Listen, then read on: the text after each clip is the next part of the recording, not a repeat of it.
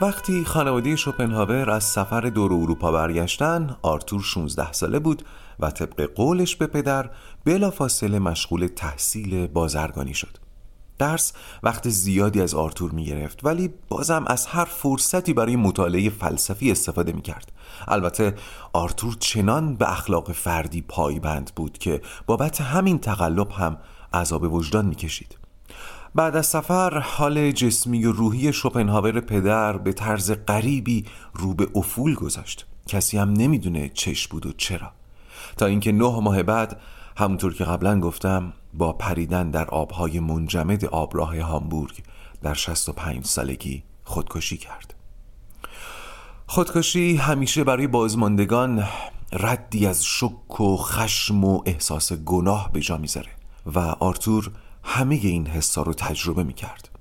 با اینکه پدر آرتور پدر دلخواهش نبود با اینکه علایقش رو نادیده می‌گرفت محبتی نمی‌کرد و حضور چندانی هم نداشت و به رقم سختگیری های زیادش آرتور پدرش رو دوست داشت و فقدان پدر او رو به سوگ سیاهی فرو برد.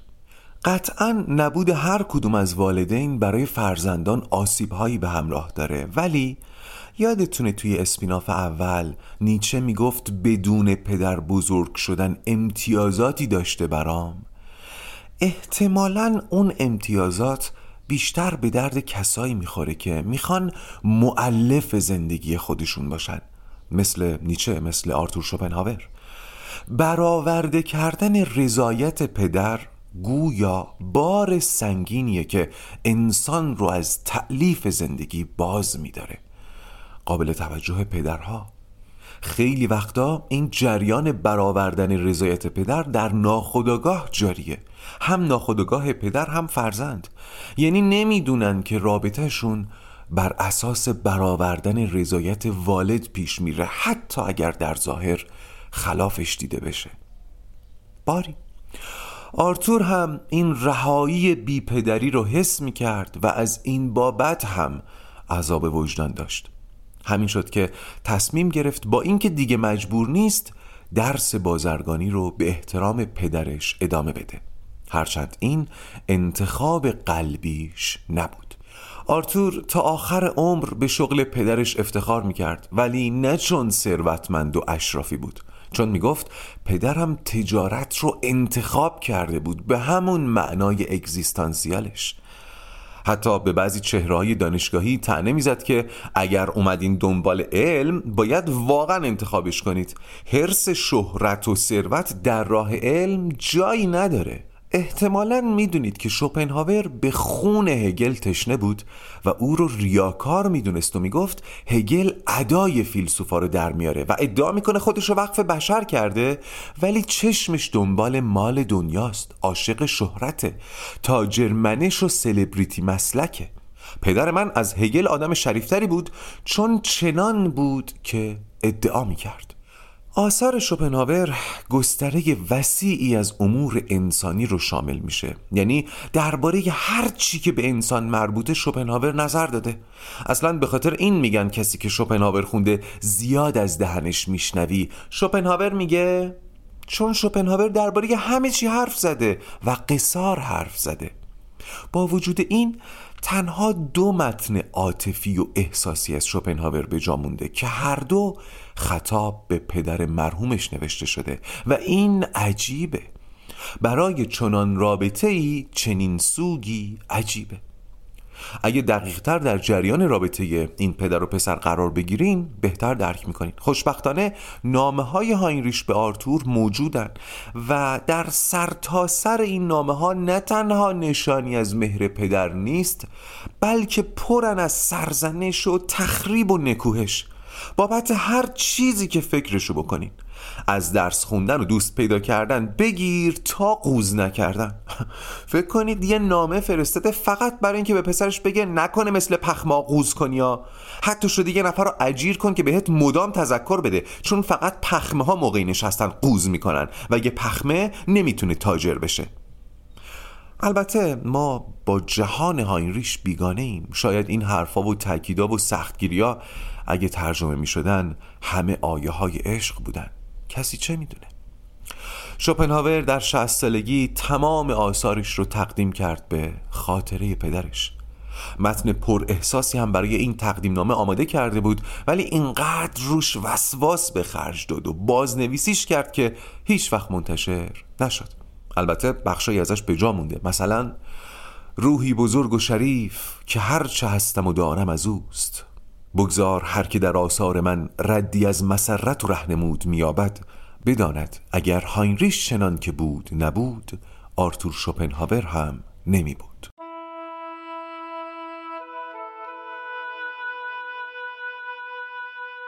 آرتور هم چهره شبیه پدرش بود هم خلق و خوش. شاید به خاطر همین هرچی بزرگتر می‌شد از مادرش بیشتر فاصله می گرفت این دوتا خلق با هم سازش نداشتن. گفتم که بعد از مرگ هاینریش آرتور تصمیم گرفت به قولش متعهد بمونه ولی مادرش به سرعت برق و باد زندگیشو عوض کرد. یوهانا به توانایی های اجتماعی خودش ایمان داشت و مطمئن بود هر جا چمدونش رو زمین بذاره خیلی زود به همه چی مسلط میشه. یه زن 35 ساله تو سال 1804 اینطور واسه پسرش نوشته. ببینید چقدر پیش رو بوده. من همیشه هیجان انگیزترین راه رو انتخاب می‌کنم. هر زن دیگه ای جای من بود الان برمیگشت به زادگاهش اما من راهی وایمارم.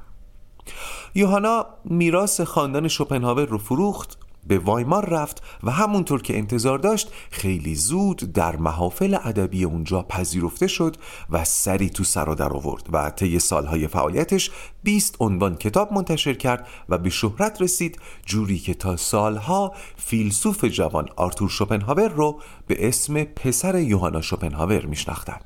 به گواه نامه های بجامونده از این دوتا رابطه مادر و فرزندیشون چیزی در حد فاجعه بود.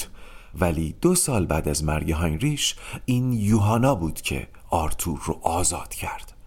یوهانا به پسرش نامه نوشت که جوانی من در حسرت آرزوهام گذشت و دوست ندارم این سرنوشت تو هم باشه. پس اگر هنوز به فلسفه علاقه داری چنان که پدر از تو عهد ستاند من مادر عهد از تو بر می دارم و کمکت می‌کنم راه تو پیدا کنی. ولی قبلش حسابی فکراتو بکن. من الان قاطی جامعه فرهنگی هستم و می‌دونم چقدر زندگیشون سخته. با زندگی اشرافی ما خیلی فرق می‌کنه. ولی نهایتا این تصمیمیه که خودت باید بگیری. آرتور بعدها نوشت موقع خوندن این نامه که برات آزادی من بود های های گریه می‌کردم. بعد هم خیلی سریع جواب داد که انتخاب من فلسفه است. مادرش هم نوشت هر کسی دیگه با این سرعت جواب می‌داد من فکر می‌کردم تعقل نکرده ولی جواب سریع تو برای من معنای اطمینان داره. بعد از اون آرتور در یک مدرسه معتبر در 50 کیلومتری وایمار ثبت نام کرد تا آماده تحصیل فلسفه بشه و یوهانا ترتیبی داد که تاجری معتمد سهم الارث پسرش رو به کار بگیره و آرتور از سود این تجارت زندگیشو اداره کنه. یادتونه فیلیپ به جولیوس گفت اگر شانس شوپنهاور رو داشتم اصلا کار نمی‌کردم؟ منظورش این بود. شوپنهاور تا آخر عمرش نیازی به شغل و درآمد نداشت و ضمن اینکه به زندگی اشرافی پشت کرده بود به یک زندگی متوسط قناعت کرد.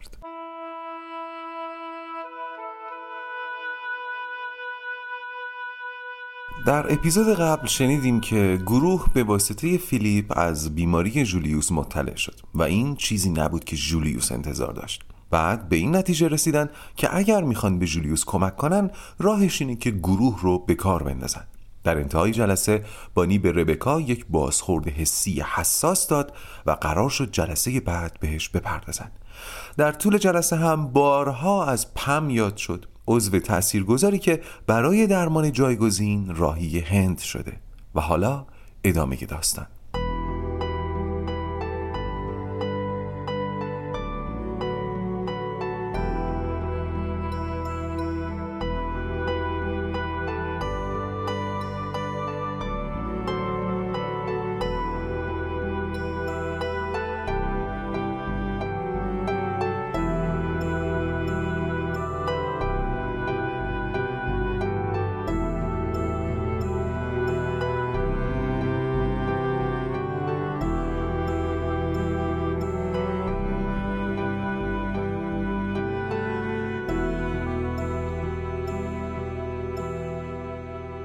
خب دیگه وقتشه با پم بیشتر آشناتون کنم. پس بیایید در سفر هندوستان همراهش بشیم. الان که ما با هم صحبت می‌کنیم پم در قطار بمبئی ایگاتپوریه. پم 37 سالشه و همونطور که بانی اشاره کرد پم هم بسیار زیباست. البته زیبایی پم با زیبایی ربکا فرق داره. خب راستش اگر زیبایی ربکا با نگاه عرفی یه زیبایی زنانه و شیک و ویترینی باشه زیبایی پم اسیری و جادوییه. انگار که آدمیزاد نیست فرشته است. فرشته ای که به هر مردی نوید خوشبختی میده. مردا وقتی ربکا رو می‌بینن این صدا رو میدن. واو! ولی صدای مخصوص پم اینه. با ربکا باید بری روی فرش قرمز ولی هر مردی که پم رو می‌بینه تخیلش تا روزی که همراه هم نشستن تو حیات و دارن بازی نوهاشون رو نگاه می‌کنن امتداد پیدا می‌کنه. با اینکه پم در آستانه چهل سالگیه ولی تراوت یه آدم 20 ساله رو داره. چشم توسی پوست روشن موها هم خرمایی روشن که از پشت گوش میریزه رو شونه هاش پم 6 سال پیش برای اولین بار ازدواج کرد. یعنی سی سی و یک ساله بود. در حالی که از روز اول ورودش به زندگی بزرگسالی کشتهاش پشته بودن. ولی پم سخت می‌تونست با مردی وارد رابطه بشه. آخرش هم در سی یک سالگی با یک پزشک معروف زنان ازدواج کرد به نام ارل. و فکر کنم قابل حدسه که اینا در مطب ارل با هم آشنا شدن. ارل هم مثل تمام مردای دیگه که با پم مواجه میشن شیفتش شده بود و برای اینکه بتونه به پم نزدیک بشه یکم روند درمان و کش داد تا بالاخره لابلای تلفن‌های بظاهر پزشکی و مراقبتی پم رو به نهار دعوت کرد و پم هم که شیفته منش و سکنات ارل شده بود دعوتش رو پذیرفت. در اولین قرار پم فهمید که ارل از اون پزشکای یک بودی نیست و کلی مطالعه ادبی داره. چیزی که پم بیش از هر چیزی جذبش می‌شد. خلاصه قرار خوبی بود و زمین ساز دعوتهای بعدی شد. چند وقت بعد ارل که برای یه سمینار تخصصی راهی سفر بود از پم خواست همراهیش کنه و پم قبول کرد. در طول سفر همین دوتا خیلی به هم نزدیکتر شدن طوری که بعد از بازگشت ارل از پم خواستگاری کرد و پم علا رقم هشدارهای ترین دوستش قبول کرد با ارل ازدواج کنه.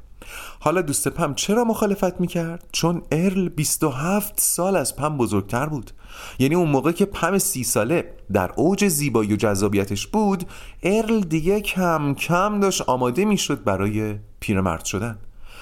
یه سال اول ازدواجشون همه چی خوب بود. اما از میانه های سال دوم کم کم حقایقی روشن می شد اول اینکه وقتی کوران هیجانشون فروکش کرد اون تفاوت سنی 27 ساله تأثیرش معلوم شد و زندگی پم رو تحت تأثیر قرار داده بود.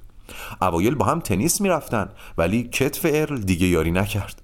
اسکی می‌رفتن که زانوی ارل دیگه نمی‌کشید. سفر می‌رفتن که ارل دیگه حوصله نداشت و عملا کهولت ارل داشت از جوانی پم تغذیه می‌کرد و پم خودش رو در این ازدواج اسیر می‌دید. تازه یه سال بعد از ازدواج بود که پم فهمید موهای ارل همه سفیده و با یه فرمول جادویی یونانی موهاشو سیاه می‌کنه. جدایی از اینها پم کم کم متوجه شد ارل اونقدری که نشون داده بود هم اهل مطالعه نیست در واقع اصلا نبود. پم کم کم یقین کرد که بلاغت ورزی های ارل درباره داستایوفسکی و کامو و کافکا و سارت و مارکز و امثال اینا همه حفظیات بوده. یه مش جملات نقد ادبی رو حفظ کرده بود و در شرایط مختزی بلغور می‌کرد. و این دیگه چیزی نبود که پم بتونه باهاش کنار بیاد. برای پم جذابیت مرد خلاصه می‌شد در دو ویژگی. اول نزاکت و مهمتر از اون آگاهی معلومات اهل مطالعه بودن. اینو بگم که پم از خیلی سال قبل پیش جولیوس درمان فردی می گرفت ولی از نظر تاریخی در همین برهه زمانیه که پم به گروه درمانی جولیوس وارد شد. یعنی بیش از چهار سال پیش زمانی که ازدواجش داشت براش بیمعنی می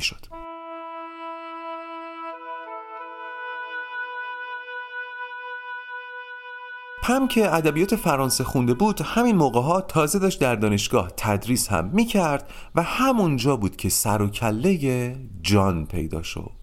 مردی تقریبا همسن و سال خود پم که ادبیات انگلیسی درس می‌داد و چند تا دیدار کوتاه براشون کافی بود که بفهمند چقدر سلیقه ادبیشون شبیه همه.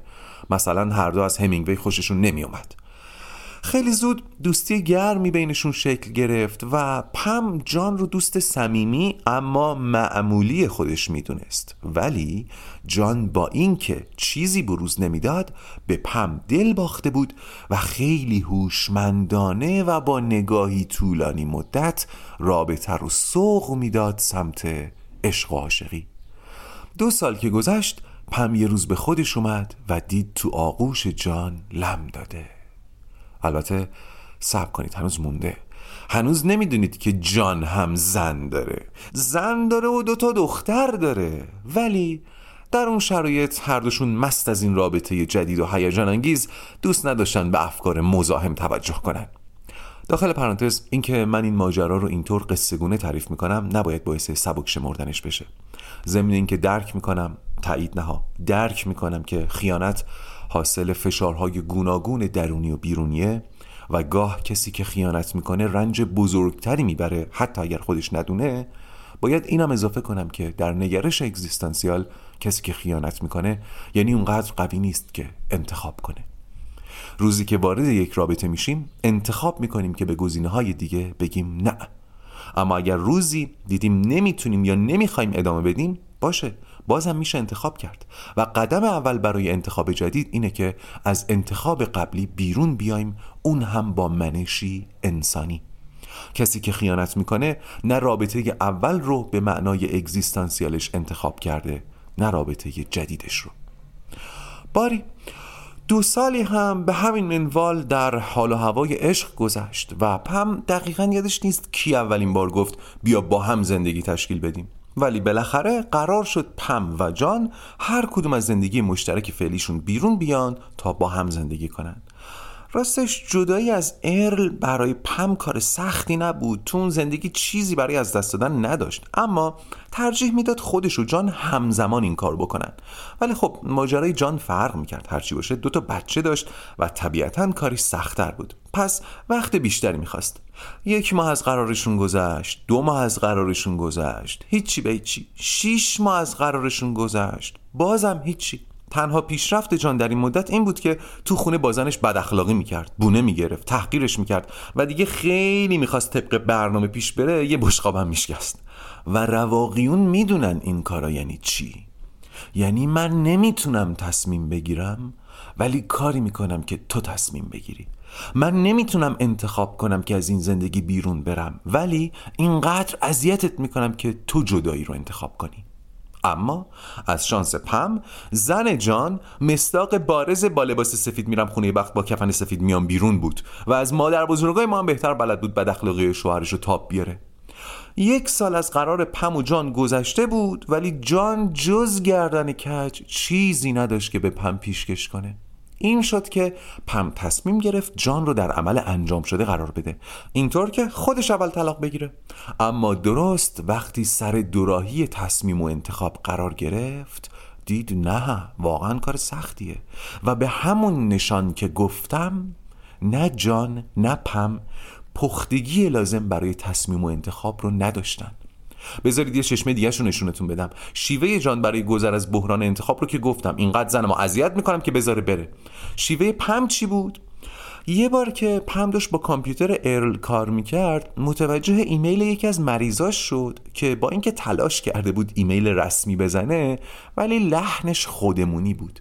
این شد که گوشی افتاد دست پم و شروع کرد به پاییدن ارل تا ازش گافی بگیره و همونو بهانه طلاق کنه. و این بار بخت باهاش یار بود. و البته نمی‌دونم اسمش بخت هست یا نه. ولی چند روز بعد دو تا خانم از ارل شکایت کردن مبنی بر اینکه موقع ماینه دستمالیشون کرده و پم همینو پرچم کرد و تقاضای طلاق داد. بعدش هم شاد و شنگول رفت که این خبر رو به جان بده ولی اون روز گردن جان از همیشه کشتر بود. جان آب پاکی و ریخ رو دست پم و گفت من نمی‌تونم دخترم رو رها کنم.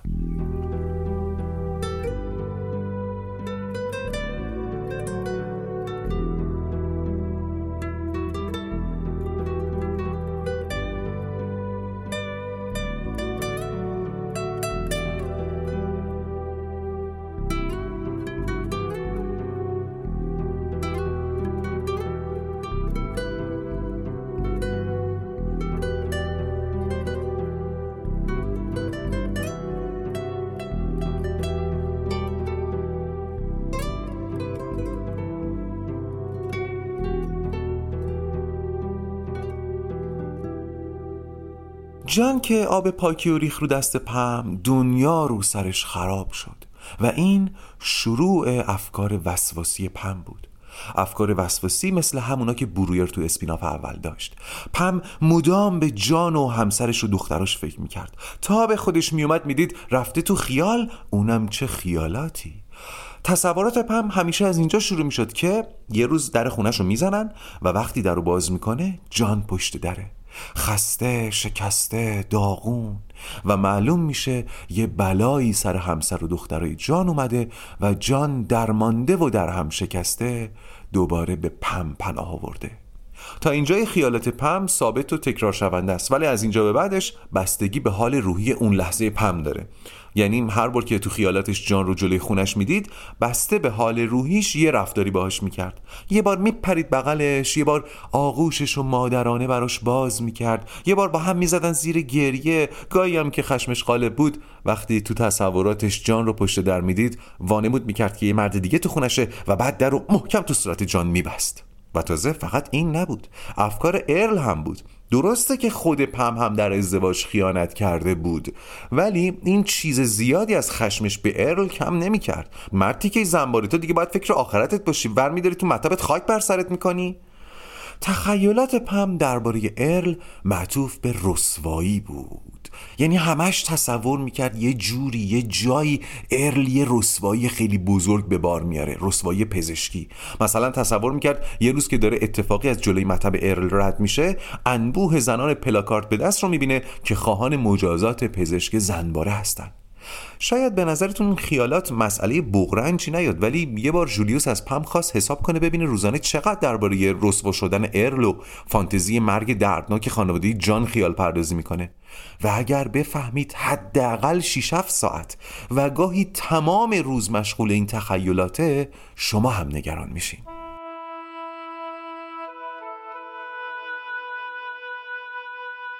پم قدیمی ترین عضو گروه جولیوس بود و قبل از آشنایی با جان به گروه اومده بود. همون موقعی که ازدواجش داشت رنگ می باخت و برای بیش از سه سال پم عضو فعالی بود که همه روی حمایتش حساب می‌کردن. ولی بعد از ماجرای جان پم تبدیل شد به بزرگترین دقدقه گروه. چون گروه خودش رو مدیون پم می‌دونست و بچه ها می‌خواستن تمام حمایت ممکن رو از پم بکنن و حتی جولیوس راضی شد که پم برای فرار از افکار وسواسی برخلاف قوانین گروه هر وقت که خواست به بچه ها زنگ بزنه. ولی نه این نه هیچ روش دیگه کارساز نمی‌شد. تمام روش هایی که نیچه روی برویر امتحان کرد جولیوس و گروه هم روی پم پیاده کردن. اما افاقه نکرد که نکرد. نیشکون گرفتن خودش موقع فکرای وسواسی فریاد نه سر دادن فکر کردن عمدی به جان و ارل هیچ کدوم اثر نداشت. و همین شد که پم بالاخره با تشویق یکی از شاگرداش دو ماه از گروه مرخصی گرفت تا راهی هندوستان بشه و از روش های شرقی برای درمان بهره بگیره. و الان توی قطار راهی معبد معروف آشرامه در حالی که اینجا هم داره به ارل و جان فکر می‌کنه.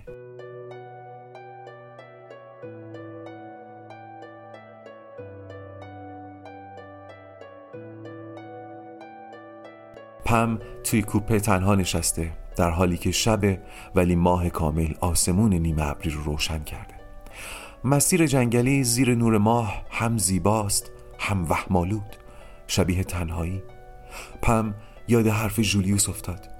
همه ما یه روز بالاخره باید حقیقت تنهایی رو بپذیریم بعد بریم دنبال زندگی. اما پم خسته بود. از رنجی که حمل می کرد می فهمید جولیوس چی میگه ولی آرزو می کرد هیچ وقت نفهمیده بود.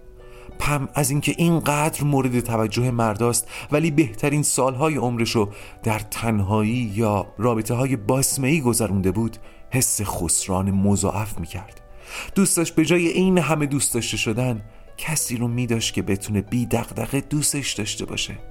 اما قبلش باید از این خشم سرکش خلاص می شد پم برای لحظاتی از فکر جان و ارل بیرون اومد. صدای قطار کمکش می‌کرد روی اینجا و اکنون تمرکز کنه. درست مثل مراقبه. سرشو به شیشه تکه داد و به ماه خیره شد و یاد این شعر افتاد.